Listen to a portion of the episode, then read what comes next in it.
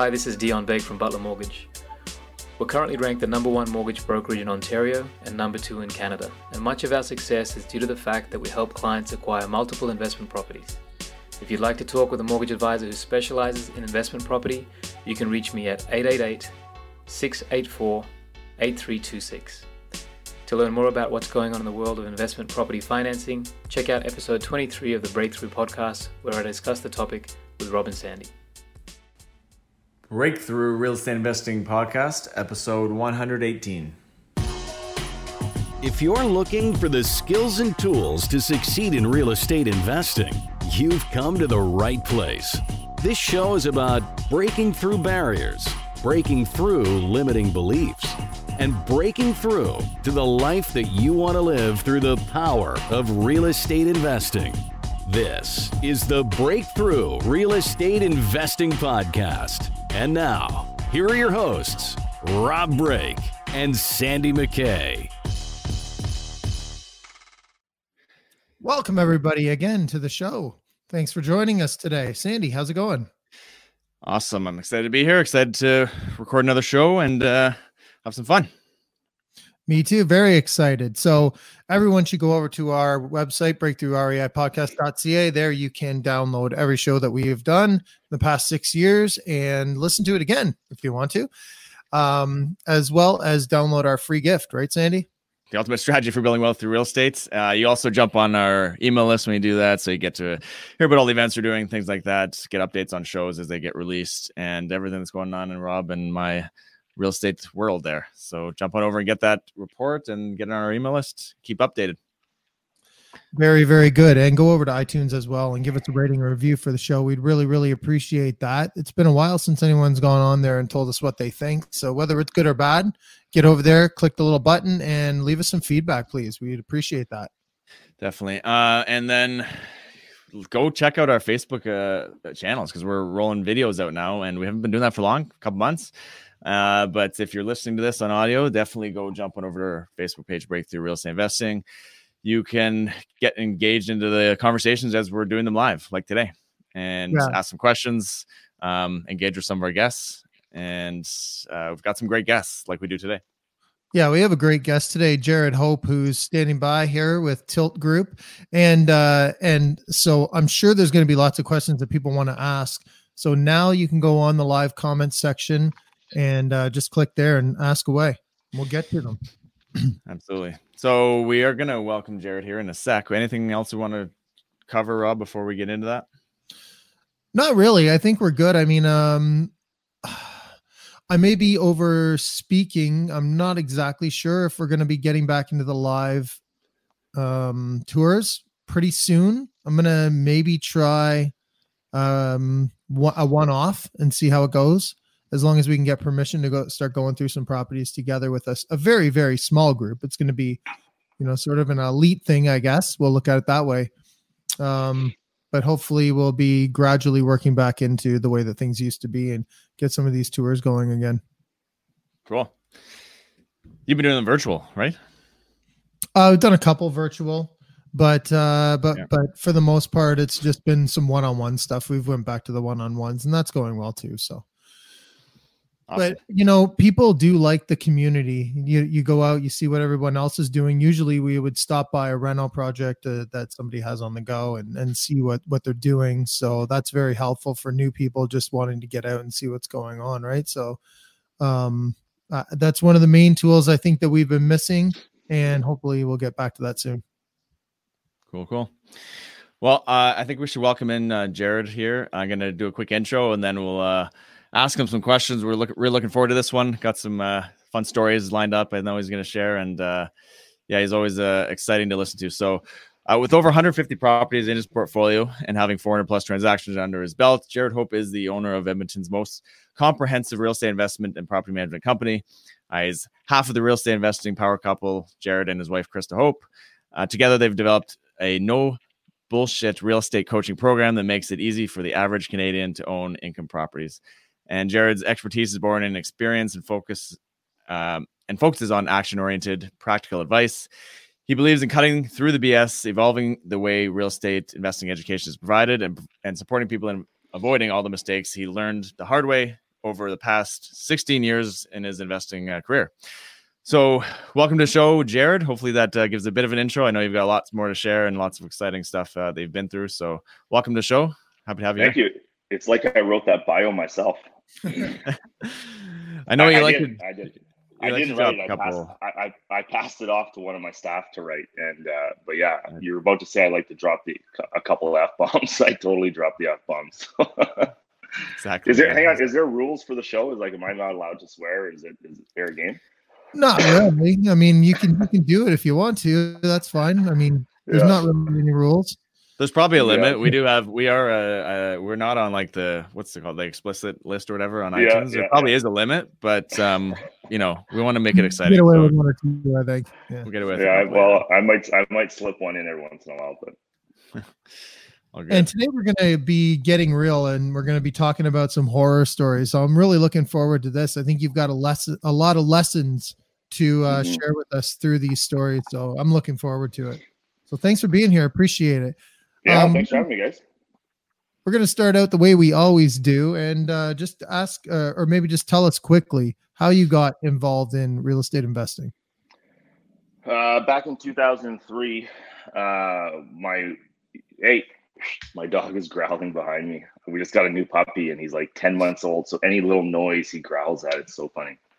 Um, so as a personal trainer, I played hockey. My wife uh, owned a massage studio, and in 2003, we just, you know, Krista was grew up on a farm, and her parents were very entrepreneurial, and uh, they just, you know, she didn't she didn't really believe in working like for for the man or having a job, and and you know, I played hockey my whole life. In 2003, we went to a real estate workshop uh, in Edmonton, and uh, we ended up she ended up signing us up for their membership. And I was so mad. I had no interest in doing real estate. We couldn't afford the $200 a month um, at that point in time because that was the membership. And it was actually 300 for the both of us. And we just couldn't afford it. And I was so mad. I knew nothing about real estate. I, I always, you know, Rich Dad Poor Dad, everyone read that book. And my dad was a phenomenal dad, but he had a poor dad mentality save your money, go to school, get good grades. Like he was that guy we didn't grow up poor. We weren't poor, um, but I was taught that you know get a get a house and go to school, work for the same company for 25, 30 years, and that's your path. And Krista was taught something different, so she signed us up for the real estate uh, program. And the first six months, I was right pissed off. I went, you know, I went to them because I was paying for these meetings, and or we went to them, and I would sit in the back of the room with my hat on and back like this, and just cross my arms and in the back of the room just judging all the speakers and judging all the people in the room. And six months go by, and I, I we bought our first property. And that year we bought three properties, and um, which was cool. Like, you know, whatever, made some mistakes and bought. You know, looking back now, I wouldn't. I would have done things a little bit differently. But the second year I bought eight properties, and then the third year we had a killer year. We bought sixty four properties and to date, we've transacted 480 over 482 now. I just bought one last week. And so we're 482 properties in um, transactions, 152 properties. And uh, so that's how we got started. And to be honest, I, I, I had no interest in being in real estate. I had no interest in being a landlord back in 2003. So where was the turning point? I mean, you, you mentioned the first one that you bought. You must have started wearing your hat a little bit differently, like lifting yeah. it up every meeting a little bit more, and then uh, no. okay. Yeah, no, funny question. You know, I've been wearing a hats man forever. And I back in 2017 we we hired a company out of Vancouver to just a little bit of a rant, a sidebar, but we hired a company out of Vancouver to do some branding. And they're like, Jared, you have to change your image. Like you have to do boss casual and you have to wear these sports coats and dress shirts and you know collared shirts and you gotta do your hair and you gotta shave and and I'm like, you know what? That's just not who I am. And I, so I wear a hat. I, I'd wear a hat on stage. Like the last time I presented on stage, I wore a t-shirt and jeans. And you know, you either like me or you don't. that's totally cool if you don't. However, I still have some really great lessons and tips to teach people, just from the trials and tribulations that I've gone through in my life. So, you know, so what are the what were the what was the turning point? You know, to, to be honest, I don't. Probably 2008 was the biggest turning point when I left my job I was a personal trainer. I was doing 100, 130, 140,000 dollars a year in income. uh, from personal training back then, which was a lot of money. You know, like us, we had two young kids. We had our second kid two, in 2007. Uh, in 2008, we were ma- both making really good money, and we left our jobs uh, for real estate. And that was probably the turning point because that actually set us on a on a downward spiral. Um, because the market shifted in 2008. We had that financial crisis. And so, you know, a lot of people will sit there and say, well, what shifted? What allowed you to, you know, how'd you grow your portfolio so quick? Well, buying real estate is so easy, guys. Uh, in my opinion, it's super easy. It's maintaining it and sustaining it for longevity. That's the hard part. While having a well balanced and su- successful marriage or relationship with your family, wife, or kids. That's the challenge that most people, I think, struggle with. Buying real estate, anyone can go buy a house. Buying the right house that works, that's a totally different story. So I, I would say 2008 when when I left my job, that was the turning point because I really had to, you know, I, I didn't know if the properties I was buying were the right ones until 2008 when I realized they weren't. So, um, I guess just real quick, because I want like because because I feel like it's important, and and a lot of people have the same mentality as you. Like, so what I was referencing was you said you went to the back of the these meetings, you pulled your hat down, you sort of sat at the back and didn't really want anything to do with it. But eventually, you guys went out and bought your first one. So was there a was there a point where you were sitting in the back of there and you realized, okay, maybe these maybe maybe these guys aren't just sprouting uh, off baloney. Maybe they've got something real Yeah. to share here. Uh, no, yes, and no. So you know, so I joined REIN, okay, the Real Estate Investment Network. Great program, uh, a lot of great theory being taught. Um, you know, so I was sitting in the back of the room, and I'm a very competitive guy. So you know, like let's be honest, most people in the rooms, whether it's REIN, Keyspire, Rieg, Rockstar, I uh, iWin, Right Club, whatever the group is, it doesn't matter. They fill the room with three, four, five hundred people. But the truth is, maybe five, 10% of them are actually doing anything, anything of subs- substantial quantity, right? So there might be people with one, two, or three, but there's very few who have 10, 15, 20, 30, 40, or, or more. So I was sitting in this room and watching people get these stupid pins and a pin for three, a pin for eight, a pin for 17, a pin for 100. I'm sitting there, I'm like, loser, loser, loser. I can do this. Not not that they were losers, but I'm like, you know what? I'm so, so competitive. I'm like, I can go crush this. I, I can be better than all these guys. So I was playing the game to be seen as the best because that was the environment that people put you in. That was this environment of of REIN or Rieg or Keyspire or whatever these groups are. That's what they do. And nothing, that's their business model. I totally get it. But back in 2003, I never got it. I thought by by being the guy, I was the guy. And so there, you know, so the turning point for me, I guess, was was when I realized that if I got three properties, I got recognition, and if I got eight, I got more recognition. If I got seventeen, I became a player, and if I when I got hundred, I was the man. So that was my goal. I was out chasing pins, and it was it was detrimental to us in 2008. And most people, that's how people play the game. They they play the game to get on a stage or get on a podcast or to talk the talk about something they don't actually understand because they haven't seen enough to go through it. And yeah, we'll go on a more of a rant here in a second.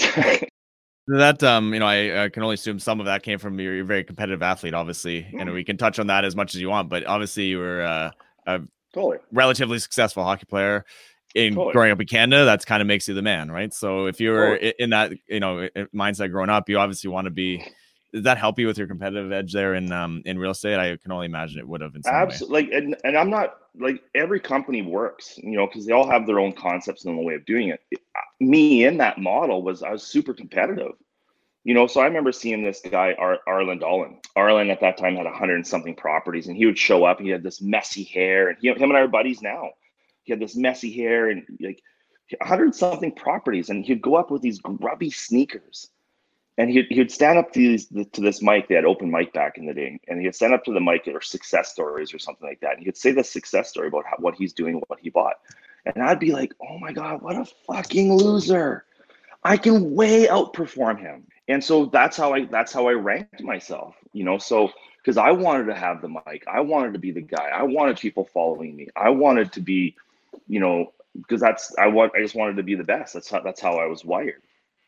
So when you put me into an environment like that, you know, I was chasing a pin. I was chasing. I was. I wanted to be on stage. I remember in 2000, in 2005, I ended up hiring uh, Don Campbell uh, as my mentor, and that year I bought 64 properties.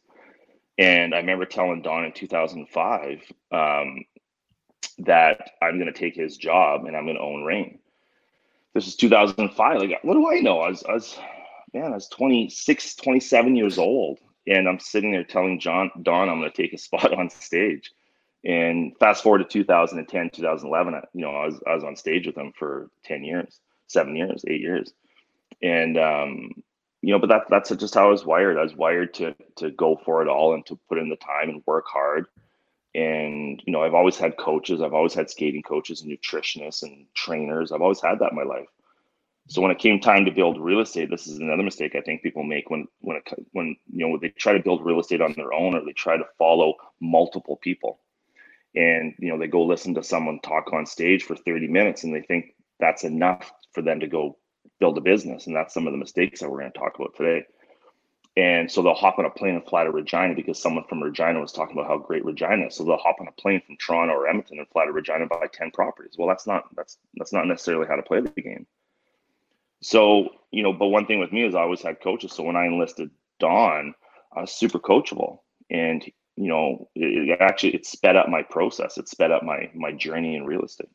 And when you said in 2008 that it was a, that was almost detrimental to you, do you mean that do you mean that like your competitive nature had you working too much or like was was there a part of your relationship that was suffering or something because Oh, dude, everything suffered in 2008. So in 2008 the global recession hit, right?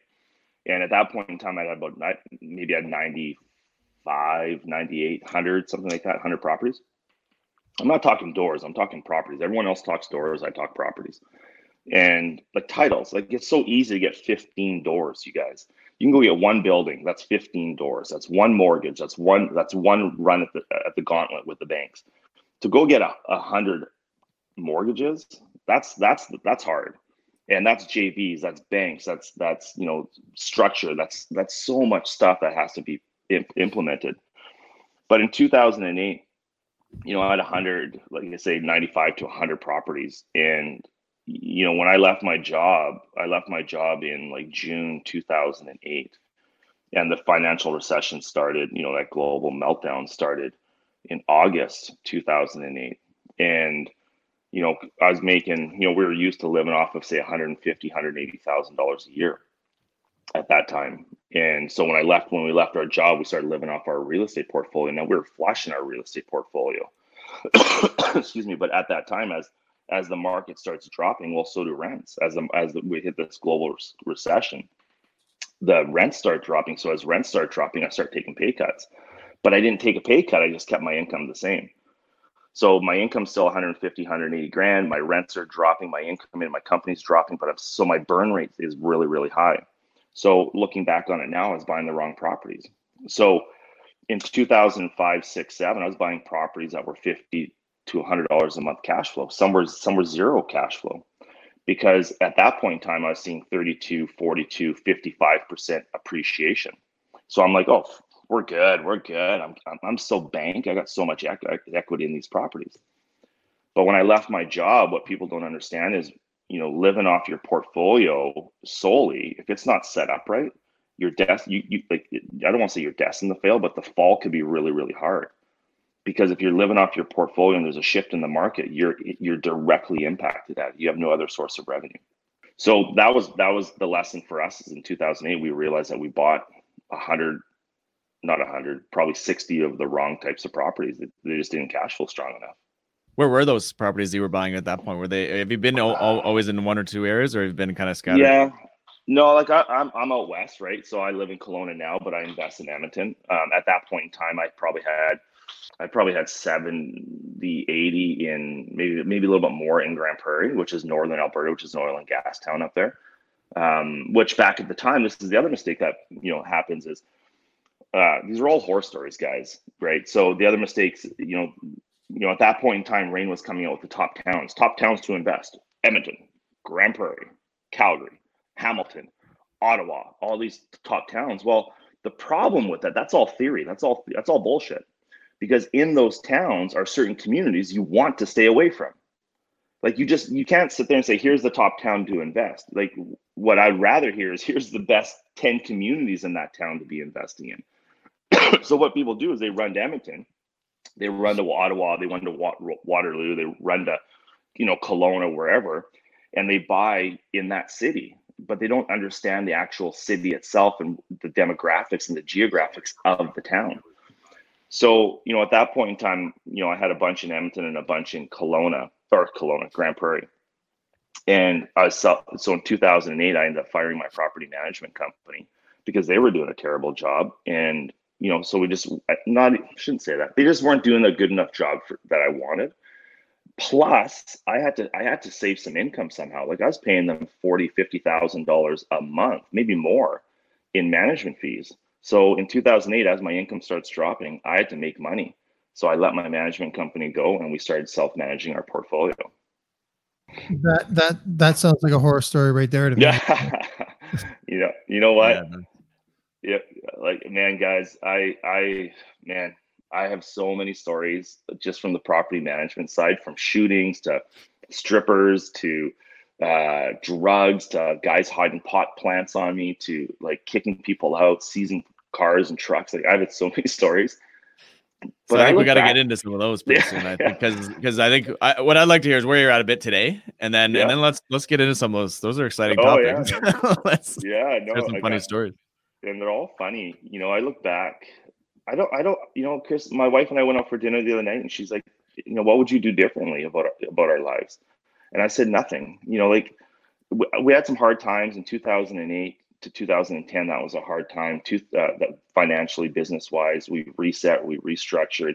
Um, you know, we didn't really do, I wasn't really doing any personal development that at that time I was just ego, ego, ego driving me, ego driving me, ego driving me. Krista started doing personal development work around. Well, she's always done it, but really in 2000, maybe in 2010, uh, she's really kicked it in. 2015, our relationship hit a really rock bottom. I was drinking, like man, we should have been divorced come 2015, and it was just a hard time. And you know, in 2015, we got married in 2003. By 2015, 12 years later, we just shifted. You know, we had kids, we had the success, a successful business that we've turned around twice, two or three times, and we just drifted apart because, you know, I had someone ask me the other day, why'd you why'd you marry Krista? My, that's my wife, and I said, well, it doesn't really matter why I married her. The question is, why are we still together? That's the question that we have to be asking. Is why why do I continue to choose Krista? Why does she continue to choose me every single day? Because we have options. She has an option to leave. I have an option to leave why we got married 13 years ago doesn't matter because we're different people. And we didn't realize that until 2015 when we just drifted apart so much. And because I got I was so focused on the business and she was so focused on the kids, that's what real estate did. That's how we set up our business, and that was the impact it. Um, you know, to, to to where we are today, like you like you asked Sandy, like, dude, life is so good, man. Like we live in Kelowna, we moved here five years ago. We're trying to move to the water right now uh, on, onto the lake. And, you know, we have two great kids. They're 15 and 13 years old. They're amazing at hockey. They're just amazing kids. They understand my business, uh, our business, you know, like they're the way they interact, the way they communicate, the, you know, here's, I can, I can rant forever guys. Our kids see a psychologist. Okay. And, uh, we have a family uh, shrink, we call her. Her name's Patty, and we go see Patty, and and we started with our kids with Patty a number of years ago. And the reason why we started taking the kids to Patty, you know, Chris and I go see a, a, a Patty every month or every couple months. But the reason why we t- started taking the kids is because it's really important to teach the kids to ask for help when they need it versus thinking that they have to do it their own on their own. So this is something that I learned back in hockey, my hockey days. When I was playing hockey, I always had a coach, you know, not just a head coach, not just an assistant coach, but I also had personal trainers. I had nutritionists. I had psychologists. I had um, skating coaches. I had skills coaches. Like I had all the coaches, right? So I'm sitting there. I'm just like, so now when I want to grow my business, right now I have a coach out of LA. You know, his name's John Wineland. Um, I've had coaches for years, so I'm super coachable. Whereas most people are not super coachable because they're not, they've never been taught how to be coachable So we're teaching our kids at a very young age how to be coachable.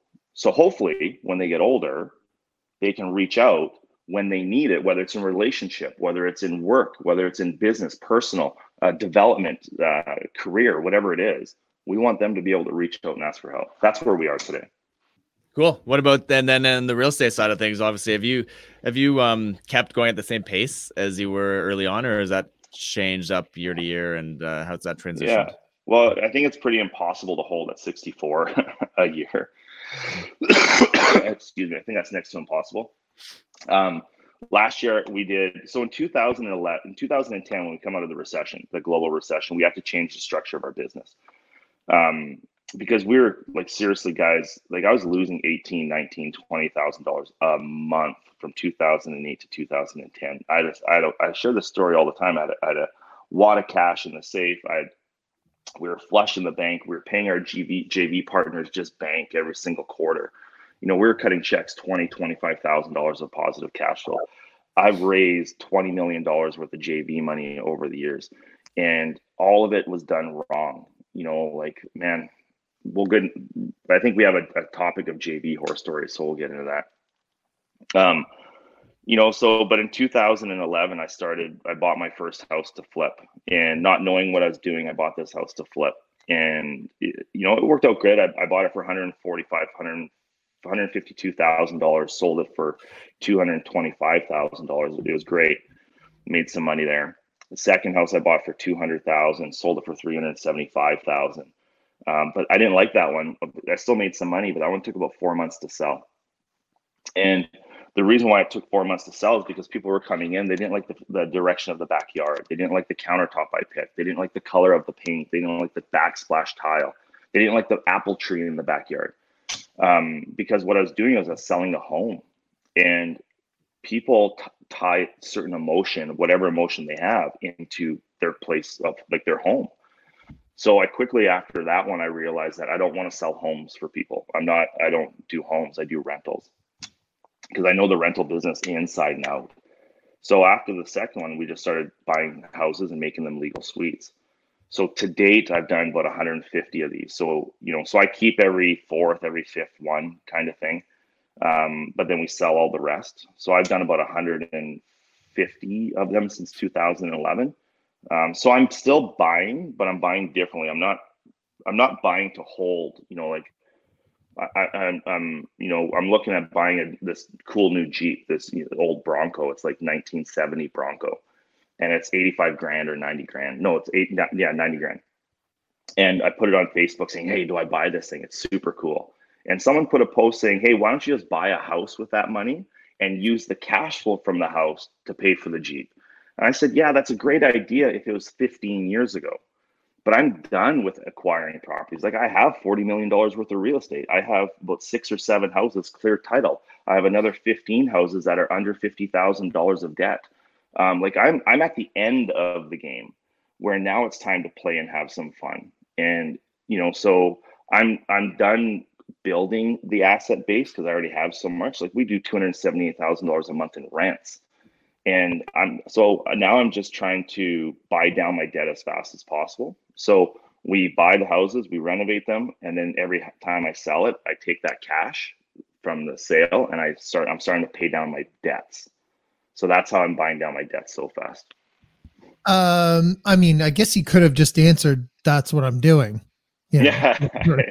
That's what i've already done but yeah. uh, did you end up buying the truck or not? No, I am. So I just had like this just happened like the other day. You got to see this Jeep. It's so deadly. I'll post it to my my Facebook page if anyone wants to see it. It's actually on my Instagram already, but it's so it's it's just an old school Bronco, rag top, old bench seats in the back, like just you know, little four or five speed. It's just amazing. So no, I haven't bought it yet, but I'm going to. Very good. Okay let's get into some horror stories here. Yeah, now, yeah. We uh we're we're gonna start out. We're gonna hit them. We're gonna hit them hard right off the bat. So, what do you think is the biggest mistake you've made so far in real estate? The biggest mistake I've made. Oh, I made lots. Um, I know I just sent you an email with all this, but now I got more stuff coming to me. Uh, number one mistake is thinking I I probably thinking I I did I could do it all by myself. That was a big mistake. Um, another big mistake I, I would have done is uh, fudging my numbers. So, you know, like I would go buy a property and I was taught to, you know, here's the percentages that you use, here's the rent and minus mortgage, taxes, insurance, management fees, blah, blah, blah.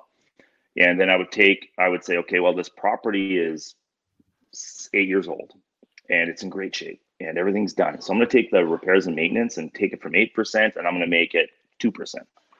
Property management, oh, I'm going to impeccably property management. So I'm not going to put the 10% in, I'm going to put zero. So I would take, I would be able to do, I was so good, I'd take a negative cash flowing property and turn it into a positive cash flowing property like that within the stroke of a pen. And next thing you know, I buy the property. Um, so that was another mistake. Uh, and man, I got lots. That's uh, probably one of the bigger ones, I would say. And a lot of people are guilty of that. I mean, I'll sometimes even do it now, like on the initial spreadsheet, and then kind of look back and go on it and go, you know what? No, no, we should probably change some of these numbers. Yeah. Right? So I was at a I was at a workshop um, for this organization a couple of years ago, and they were telling people out of Vancouver, they were telling people to it's okay to buy properties at a negative 50 or a negative 100 or a negative 150 dollars a month cash flow. It was okay. Because you're going to get appreciation and you're going to get mortgage pay down. That that was their story. And i'm sitting in this room i'm like no. So i went on this big rant on social media 2 years ago saying do not ever buy a negative cash flowing property. It will destroy you. It's not a it's not a question of if it's a question of when and you know and I, that was a lesson that i taught myself because i was buying negative cash flowing properties. And then you know like i was i always believe i was taught something different but i always believe that you always buy for cash flow first. And you want to talk about big mistakes this is one of them. I wasn't buying for cash flow you always buy for cash flow. And then the second thing you, you buy for is mortgage paydown because those two things you can almost you can you can kind of guarantee those. You can work those around and and and always have that. The third thing you you buy for is uh, appreciation. That's the unknown. You know like you know no one predicted 2008 9 10 or very few people did. No one predicted a pandemic. You know what's the outcome of the pan- pandemic? We still don't know you guys you know, once the CERB comes off, everyone's so many, there's something like 800,000 or a million people have deferred their mortgages. Once that comes off, like everyone's, like these banks are predicting that foreclosures and are going to go up once these deferrals come back. These deferrals are going to come back. So all of these people who've deferred their mortgages, um, once again, this is all the big lesson, some of the big lessons that I've learned. But all these people who've deferred their mortgages, I am one of them. I've, I've, I've deferred about 50 mortgages. I have a different plan for deferring them than others. But so all these people defer their mortgages. Six months later, their mortgage payments start back up. Well, what happens? Well, their payments are now a hundred or two hundred dollars higher. Their, their their payments not the same, so they're in a negative cash flowing position. Six months later, mortgages come back on, and now they're in a worse negative cash flowing position. In Ontario, you can only raise rents what two percent, two point something percent so if rents drop five hundred dollars because vacancy rate, that's what's going to happen. That that I don't I don't say that's what's going to happen, but that's a possibility of what could happen, a strong possibility.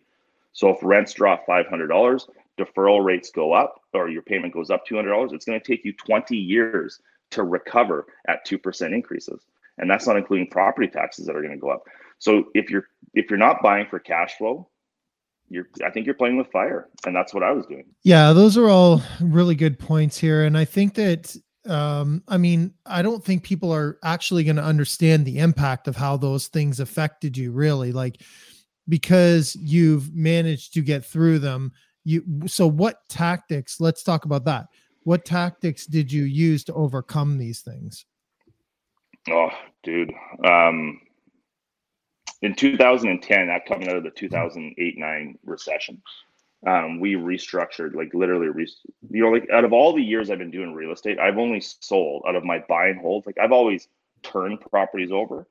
Um, like I've always, I, I bought properties, renovated them, sold them. Like I've done, I've been doing that since 2010, 2011. But I've always had my, my, like my, my hold code, my holding, my holding properties. I've always had them.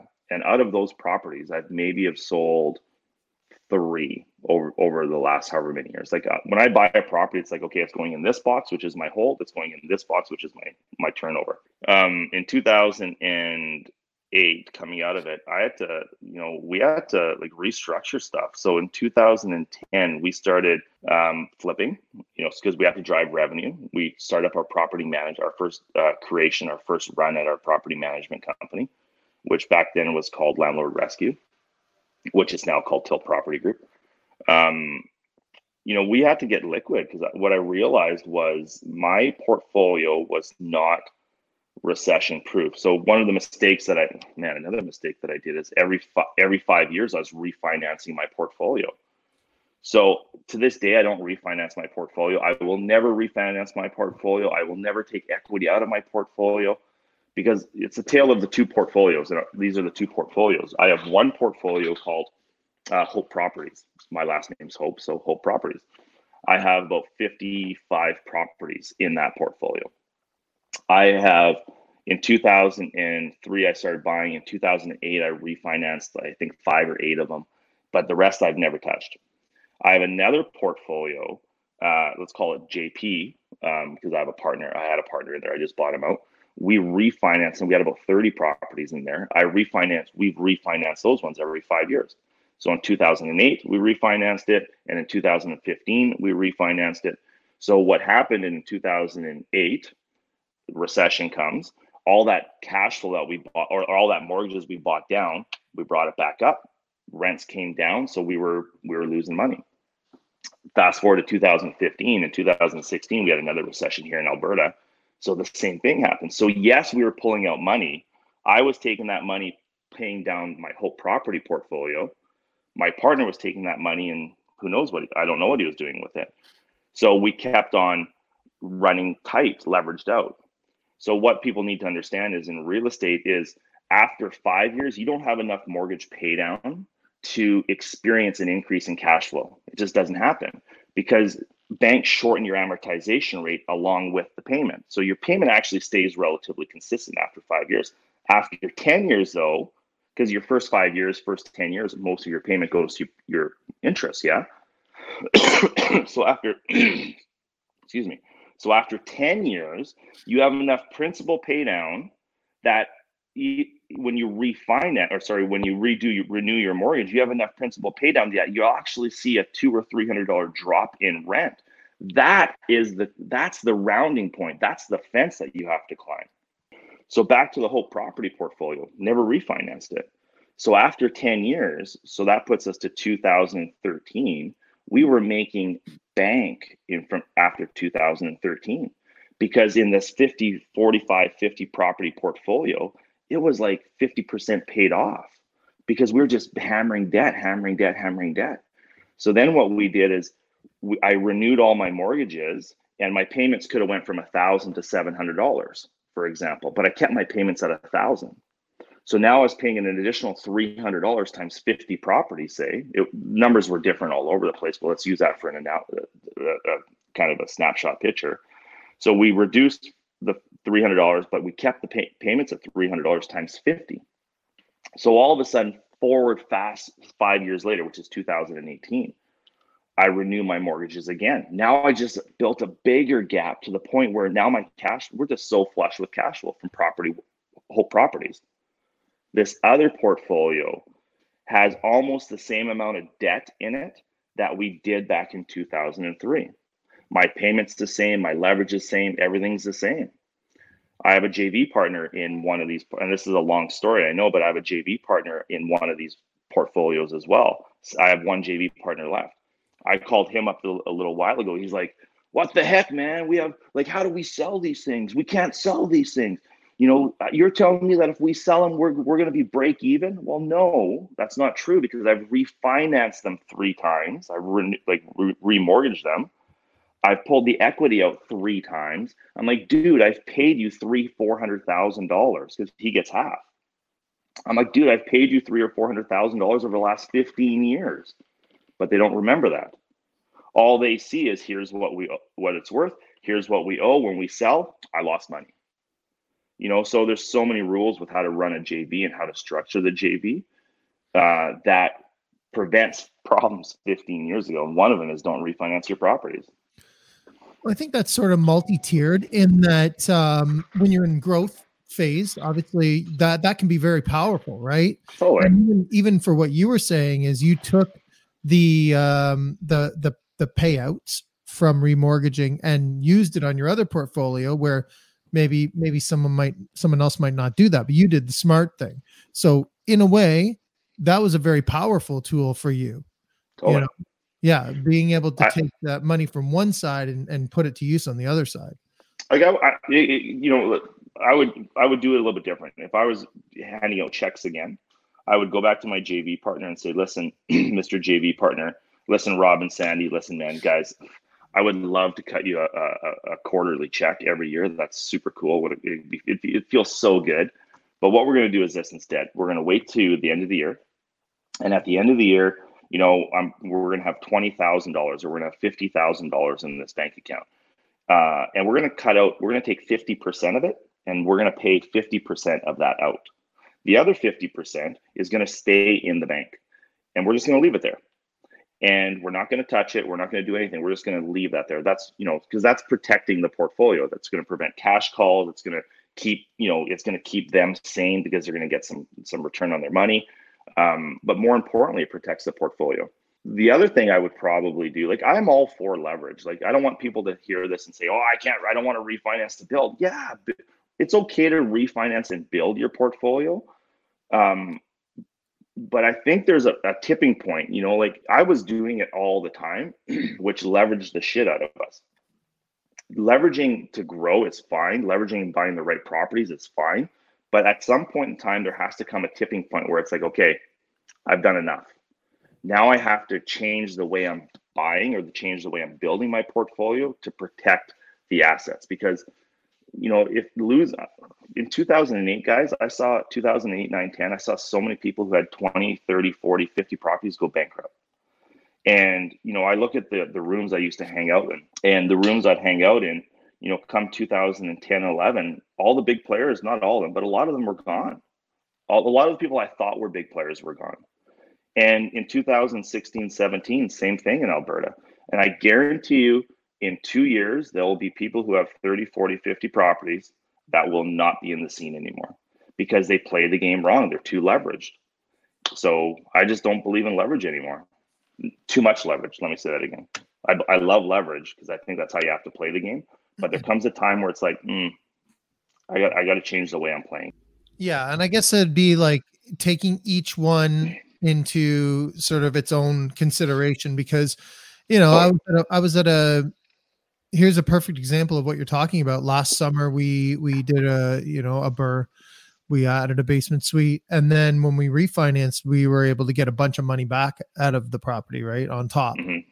and uh and i said to my partner why don't we just you know go for you know we'll just go for even right? Get our money back and leave the rest. And he's like heck Mhm. no. Why, why would we do that? Look we get extra money for buying the house. We're not going to do that. So so you know I, I think if i had pushed a little bit harder we probably could have done that. And i think that would be the safe way to go on something like that right? You know, that's a great point, Rob, because I have coaching clients, and one of my coaching clients, they're doing the BRRRR. And I and I love the BRRRR. I love the BRRRR method. The problem, a problem with the BRRRR is because you don't really know what the future value is. You're assuming it, but you don't really know. You're at the mercy of the market. And um, and I'll get into that in a second. But I have this coaching client. I told she's in her fifties, mid fifties, and so her level of risk should be lower than our level of risk. And because her runway is shorter to earn it back with if she loses anything. And her level of comfort's different. Her uh, her risk factors are different. Her her desired outcomes are different. She's, you know, typically at 55, 60, you're slowing down in age. So you want more cash flow, more cash to play with. And so what I told her is I said, listen, instead of refinancing and pulling 80% out, refinance it and pull like 65% out and leave 40, 35, 40% of equity in the house because now your cash flow is going to be a lot higher. And now instead of having to refinance or refinance and keeping really thin on your cash flow, now just go do three or four of these, keep your get your cash flow to that four or five thousand dollars a month, and then retire. And then you're good because now you're not at the risk of the market. You're protected. Your income's not going to change if the market shifts. Your lifestyle's not going to change if anything happens. And now, you guys, you're pandemic proof versus recession proof. Now there's a whole new. There's no such thing. You know, that I used to I used to try to be recession proof. And going into the pandemic, I'm like, holy shit! Like I was shitting my pants. Like I'm like, oh my god! Like I'm gonna go, I'm gonna go, I'm gonna go tits up right now. But now my portfolio is pandemic proof, and that's that was the advice I gave to this client. So that'd be the exact advice I gave to you. I don't, I don't know if I would do every one like that, but why not do every second one like that? Where you're building this big brother, you're building this bodyguard that's going to protect your portfolio, which protects your life. It's not about protecting your portfolio, it's about protecting your lifestyle and your life. That's what real estate does. And I guess there's not really any cut and dry. We can't just say here's no. the answer to that question and here's the answer. It's it's more of like you were talking about being coachable. And so, you know, in that person's specific case that you were just talking about your coaching client, um, that might have been the best thing for her to do. Mm-hmm. Where it might be different for somebody else. It's it all just depends on on where they're at and if they're able to uh, good advice, run with it. So this is why I think people need coaches versus going to going to rooms. So you go to a room and everyone's in that room to learn and listen and and and build a business. So they'll sit there and hear, you know, like there's no clear cut way how to do it. I have my way of doing it. And you know, so the mistake I made back in the day when I was presenting, I was very condescending. Like I would, it's like I was telling people this was the only way to do it. When what I've realized is my way is just my way your way is your way, Sandy's way is Sandy's way, John's way is John's way, and so on and so on. And the, but the mistake people make when they go to a room and they listen to 10 speakers in a day, for example, or in a, or in a weekend, is they try to follow each and every one of them. And they sit there and they get, oh my God, that's how you do it. Oh my God, that's how you do it. No, that's how you do it. So they get, they kind of are chasing a squirrel. Whereas if you had a coach, mentor, like I did back in 2005, like my clients are using me for, is our job is to say, listen, okay, I get all that. Here's the path you need to stay on. You know, like go learn this, go learn this, but here's plan A, plan B, plan C. Here's here's your main tool. Maybe your main tool is a, a BRRRR. Maybe your main tool is a buy and hold. Maybe your main tool is JVs. Maybe your main tool is, you know, renovate and flip. Who knows? But you need the guidance because if an untrained mind makes up their own result, it, it creates their own path. So that's one of the benefits of following somebody who knows what they're doing. Yeah, exactly. And that sort of falls into the thing that Sandy and I get asked this question all the time. It's like, how do you structure a JV deal? Tell us. Yeah, totally. how, how is this done? There, there's let's, only one way. Yeah. Yeah. and uh, yeah, so let's actually let's use that to transition into the uh, JV horror stories then. So yeah. I know that I know that you had something you wanted to touch on as far as that goes. Oh man, once again, I got lots. You know, like a couple. Uh, one big horror story is like I refinance properties on a regular basis, and for my JVs because I felt obligated to, um, you know, make them money, and I, I felt obligated for them not to lose. And so by refinancing the properties and getting their money back, you know, I thought that was the right way to do it. Um, what I've realized over the years is it's a balancing act of you know, here's some money back that covers because most JVs, let's face it, most JVs are not using cash to invest; they're using a line of credits. And so there is, there is, I do feel that onus is on me a little bit to have the portfolio cover some of those payments, if not all those payments. So now the way I restructured that is, you know, I'll take 50%, like I was sharing earlier, I'll take 50%, leaving in the bank. The other 50% gets split 50 50. And then that 50% of that 50% that remains in the bank, we'll target one property and we'll just start buying down the debt for that one property. Um, another change that I've made is I don't do five year deals anymore. I was taught a long time ago uh, to do five year joint venture deals. So when we signed a contract, it was a five year deal. Um, now I do eight, or sorry, I do uh, 12, 10 to 12 year deals, not five year deals. And then at the eight year mark, I re uh, analyze the portfolio to see if there's any properties that can move out. Um, because uh, it's called culling the herd. So we own a buffalo ranch um, up in northern Alberta with my in-laws. We have a, a bunch of bison, And you know, I started watching my father-in-law back in 2010.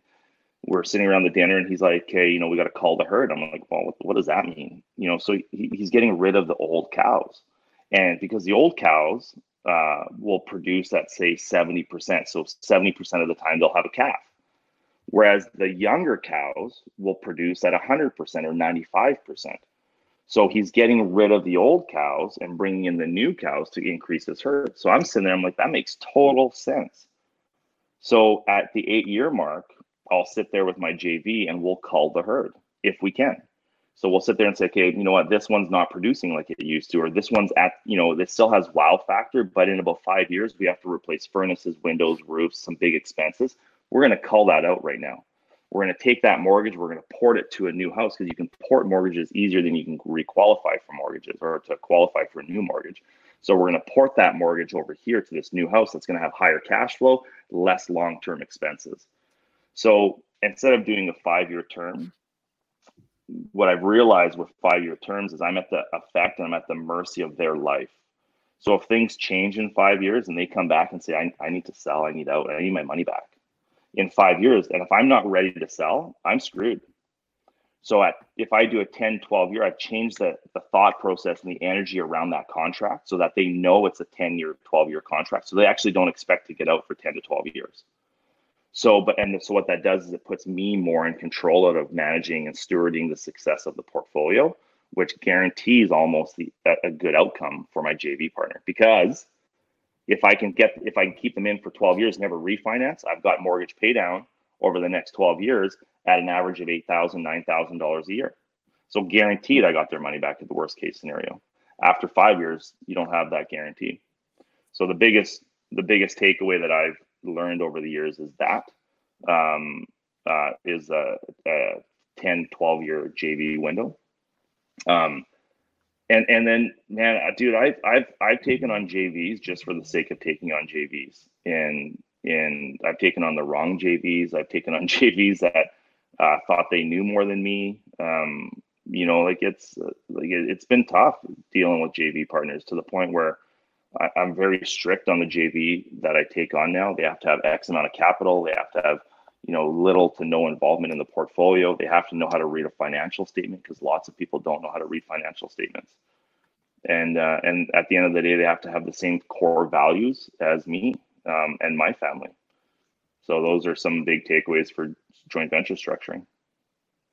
Yeah, those are helpful. Those are awesome. Really like those. Those are a, bit, a couple different ones there than we typically hear. So that's really uh, cool to hear. Thanks for that.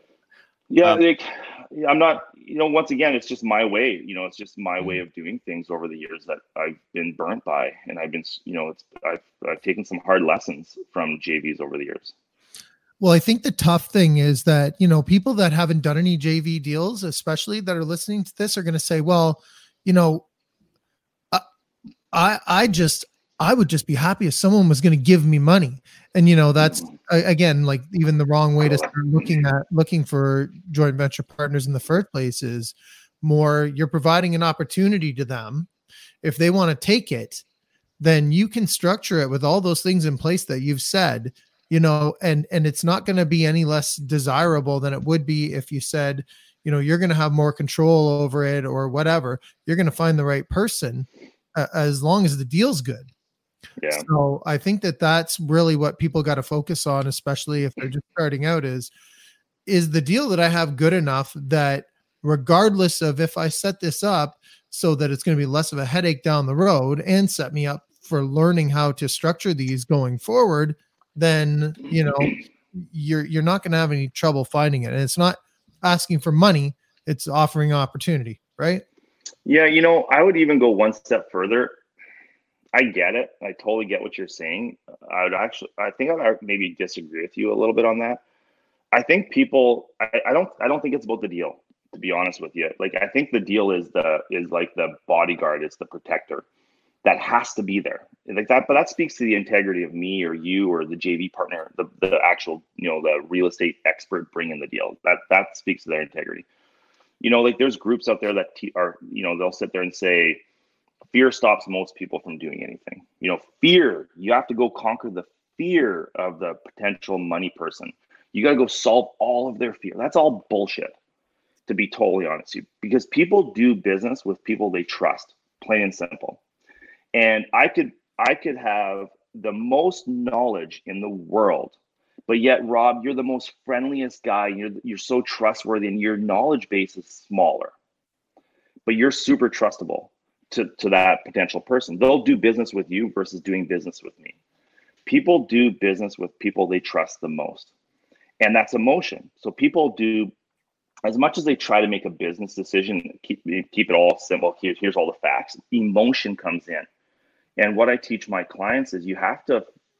I don't want to say feed, but you have to build off of that emotion that they have, and and enter through trust and you know uh, accountability and loyalty and uh, relatability, because the product is going to sell itself.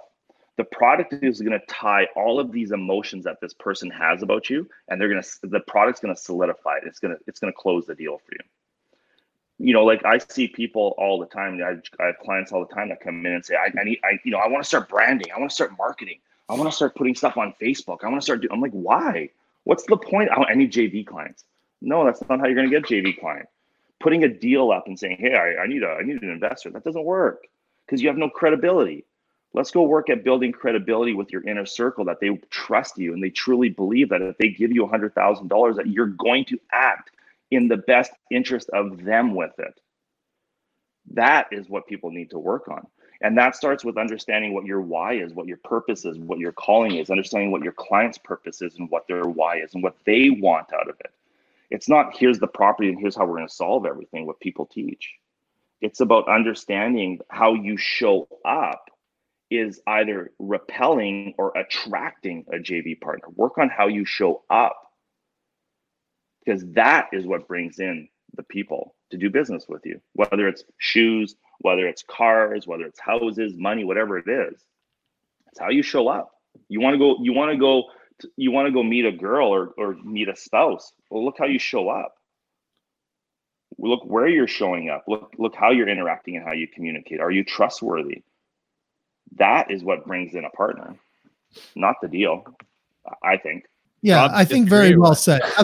I was hoping no, you disagree. No. Let's get some action. yeah, you know, like I get I it. You know, it's just it's such a complicated thing, and I was oh. more I was more sort of um, alluding to the uh, the fact that like having the deal will build confidence in the person, right? And then they're not necessarily feeling like they're asking for money to just go out and find something you know that was more more the idea of just believing in yourself and and, and i mean all of those other things that you were talking about definitely come into play like how a person's going to ha- i have no idea necessarily how each individual is going to handle someone else's money and whether they're going to do it with integrity or not but mm-hmm. uh, that that's just an assumption that i'm taking on my part uh, as far as a JV uh, agreement goes is that whoever's handling the money is going to do that in a uh, ethical fashion. But I guess that's not always the case either. No, dude, like you, like you, it gets like there's so many douchebags out there, man. You know, mm-hmm. like there's so many people who are lacking integrity, and finding that right JV partner to align with you is tough. You know, and it's it's just a like, in saying all of that though, if I were building my portfolio again, I would 100% do it with all JVs. You know, like JV partners structured my, my, way, like the way I do it. If I were doing it again, all my JVs would have success. You know, like over the years, I've had 10 JV partners, and I can only think of one JV partner that has had success in real estate and would walk away saying, Yeah, that was a that was a win. That was good. All the other JVs, I still have one but all the other JVs, I bet you all of them would never get back into real estate because it, the five year plan set them up wrong. I was cash flowing, I was paying cash flow wrong. I was like, it was all structured wrong. You know, one guy was paying interest payments for, the other guy wasn't. Like it was just, there's just no structure to it. Whereas now, if I were to do build my portfolio again, I would 100% do it with their money versus using my money. Um, but I would almost, like I say, I'd stretch it out and I'd, I'd make it, I'd force success onto these JV partners just by extending the timelines. Awesome. Okay. Well, we're getting a little long here, but I want to talk about your coaching course. Tell us a little bit yeah. about that. You've just opened, uh, you've just launched a new coaching course, right? Yeah, we've been doing it for about three years, um, but we've been running it through Tilt, whereas now we're actually branding the new website, uh, which will be launched in a couple months. Um, we've put about 55, 60 clients through it. So it's Krista and I. So Krista, you know, uh, everyone looks at me like I'm, I'm, the face of the company. I'm the face of the, the brand. I'm the face of the real estate. But the truth is, Chris and I have done it together. We, she started us on the journey. And, you know, the easiest way I can summer, summarize it is I help people become millionaires – Krista helps them maintain you know their their money and their asset and their wealth. And so Krista is one of the best personal coaches I've ever met in my life. And the mistake people make is, you know, they don't focus on both. It's they'll focus on one or the other. And whereas what we do is it's kind of like a 60 40 split. It'll, it's going to be, um, you know, sometimes 60% real estate, sometimes 60% growth and personal development. It's all couple work. Um, if you're single, you can still do it too, but you know, it's husband and wife because we believe that in order to have the success in real estate, both people have to be doing it. Both people don't have to be buying the property, but both people should be along for the ride. And so that's how to communicate, how to structure it, how to set it up. So you both are involved and you're both uh, still, you know, speaking the same language and getting ultimately getting, you know, the, the love that you want out of life. So that's the coaching program. Okay, so where would they go to learn about that? Uh, right now, you can go to tiltgroup.ca, um, and then uh, there's going to be a tab that says investments uh, coaching. So you can click that tab. Um, and then uh, in a couple months, our Jared and Krista uh, hope.com will be up and running. Uh, we're just in the process of doing vids and pictures and stuff like that for the website. Okay, cool. Looking forward to that. And anyone that missed that can go to the uh, go to the show notes and the uh, link will be there. Rob, before we sign off, let's get let's get there's a I saw a list of really interesting property management stories. Let's get can we get one kind of okay. crazy interesting? There's stuff about knives, there's stuff about strippers. Can I tell you too? Stuff like that. You okay, so I, yeah. I have this house in Grande Prairie. So in 2008, I take over the management of this property, and I knew nothing. I was just this young cocky kid, and I take over the management of this property and uh, I rent out to five strippers, and and I'm just like, okay, they're in, they pay cash, they're hot, this is perfect, and uh, uh, so whatever. So I was up in GP uh, a few months later, checking on the house, and I left them a notice on the door saying I was going to come back tomorrow.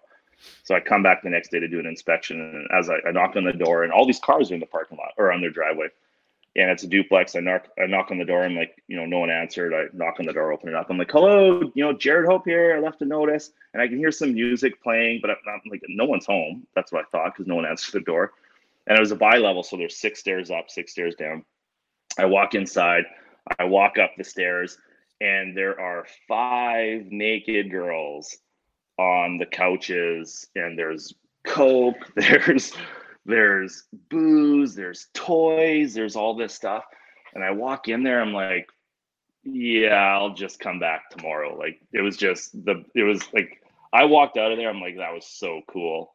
Um but I'm like, yeah, I can't rent to those. I can't rent. Like I gotta do a better job screening properties. Like they they're screening tenants.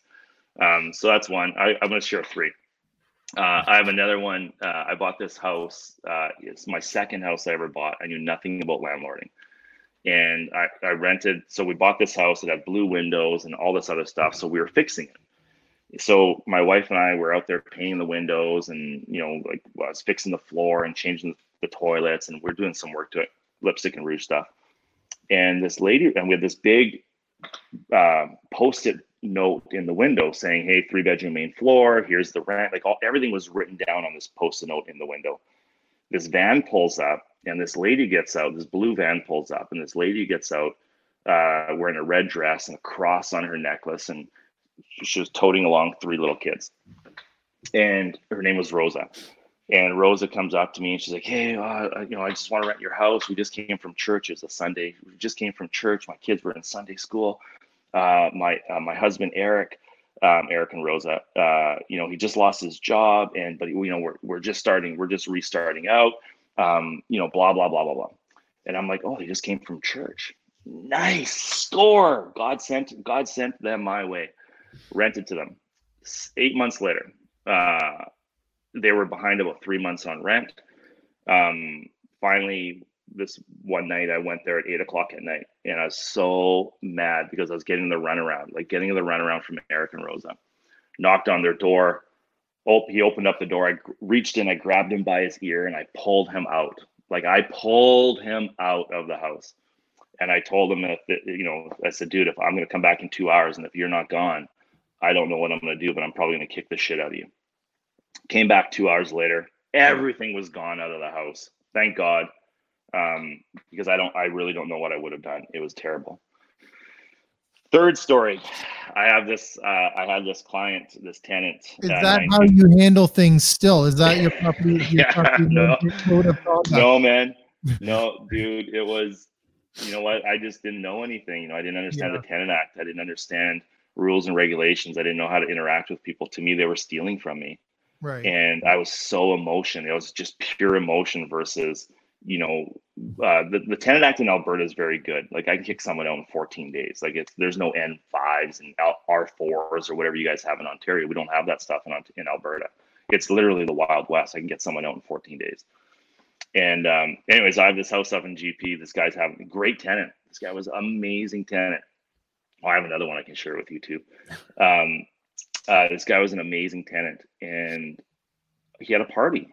And at this party, some guy uh, at this party pulls out a knife. And whatever it's like two in the morning right? One in the morning pulls out a knife. Anyways they kick him out. So they kick this guy out whatever. They continue to party and at about 5.30 in the morning this guy rolls back. Everyone's passed out. This guy rolls back to the house knocks on the door and as he comes to the door as as my tenant comes to the door uh, there's a big window in the door. It's all frosted, but as he, so you can see the shadow coming up. My tenant goes to grab the door, and a bullet goes through and shoots him in the stomach. Guy kicks open the door, pop, pop, pop, pop, starts shoot, starts shooting. Didn't hurt, didn't kill anybody, but got my tenant. Guy takes off. So this guy that they kicked out was high and all this other stuff. Came back with a gun and started popping people. Right. So that's a horror story. Here's the best horror story. Okay. I so, don't know if you could top that one. that's pretty no, intense. Yeah, that's intense. No, th- this one's a good one. So yeah, in 2000, wow. in 2008, uh, I have a tenant that didn't pay rent, got behind, gave them a notice, and nine times out of ten they leave. You know, nine times out of ten, here's your notice. They just leave because they in Alberta we can just take the property, right? And uh, or mostly take it. And so I gave the notice. I come back. She's not gone after 14 days. So I changed the locks. And so she comes back. So I waited till she was gone to work. I changed the locks. And once again, I don't really know the tenant act at this point in time because I've never had to really go the distance with the tenant. And so she changed, I changed the lock. She comes back, she calls the police. Police come, and the police don't really have a jurisdiction, any rights with the Landlord Tenant Act. Like they can't, if there's not abuse or violence, they, they don't know the laws for the Tenant Act. So the police come in, they're like, no, you, you got to give her back the keys. I'm like, no, I don't.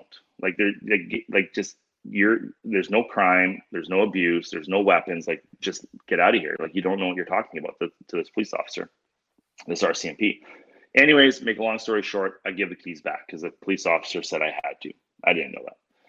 And so I give the keys back, and the tenant says to the cop, cop tells me that I, I, I he's like, I guarantee you, she guarantees should be she'll be out tomorrow by five o'clock. So the next day comes, I didn't I gave her an extra day. So I go back the next day. So two days later, she's gone, which is awesome. But I open up the door to the to the side of the house. So I it's a bi level again. I open up the door. I go through four or five steps down, two feet of water in my in my basement. She plugged the drain. She cut all my lines, plugged the toilet, uh, plugged the tubs, ran the tubs. Everything was overflowing. So I'm like, oh my god, like panicking, right? I go upstairs my floor is collapsed into the basement. That's how much water it just saturated everything. $178,000 worth of damage to my property. Insurance claim? Insurance, yeah. yeah. So the best part about that is I don't real insurance. My insurance covered the uh, lost rent for eight months. Uh, I have a brand new product. You know that was in 2008, so that now that's you know 12 years old. Uh, I got new, fur- I got everything new. Everything was new. It's a brand new house. My value went up. I refinanced that property, bought the property next door to it. So now I own both sides. Uh, it was great. You know, so the, that was a t- terrible experience, but it worked out some of the best stories is property. If you have property management experience, there's amazing stories there. We have some. my my, my wife Kate runs our management company. It's crazy. Some of the stuff you come home with is is some of the best stories in life. I would say. Oh my but, god! I, I had a tenant the other day call me up. So uh, the, the shower door broke off of one of my places, and this tenant deals with the staff. I, I don't deal with it anymore. But my staff called me up. They're like, "Yeah, your tenant doesn't want to pay July rent." And I'm like, why? Like, what's what's going on? Well, the shower door broke off. So he feels that it's you know the, the he shouldn't have to pay rent. Now rent's like thirty eight hundred dollars, and I'm like, uh, no, because he broke it first of all, and secondly, tell him if he if that's the case, I will prorate a reduced a reduced rent. And so and she's so my staff are like, okay, well, what's the prorated rent? I'm like, take one cent off. So take off one penny off of his rent, and that's the prorated rent that he doesn't have to pay. It's such bullshit. Tenants do the funniest things, man it is pretty comical sometimes. And uh, ultimately, I mean, insurance covers you for a lot of things. So he, a lot yeah. of these stories are kind of scary for people, but then ultimately, it, the end result to that one was pretty actually pretty positive for you. Well, how do you well, overcome that stuff at the end of the day? Like yeah. all these all those things. What's maybe to wrap up, I guess. And how do you, there are a lot of horror stories that you've shared? Those ones at the end are pretty wild. How do how do you kind of get past that mentally? Yeah, and great. and be okay with. Great question. Great question. I'll I'll, I'll answer it this way. Um, all that stuff is just stuff you know like every day at work stuff happens to people. Every day in life stuff happens to people. And if i would have quit in 2008 when that place flooded if i would have quit in 2007 when that shot went through the window or through the door if i would have quit in 2006 when i found 25 grow plants uh, marijuana plants in, in my basement suite i would not have the life i have today and you know, it's funny. Like I talk to people all the time, and they're like, "I want to do this, and I want this, and I want this." They talk about this, these superficial things, like you know, uh, whether you call it a belize or a, a, a, purpose or what you're after.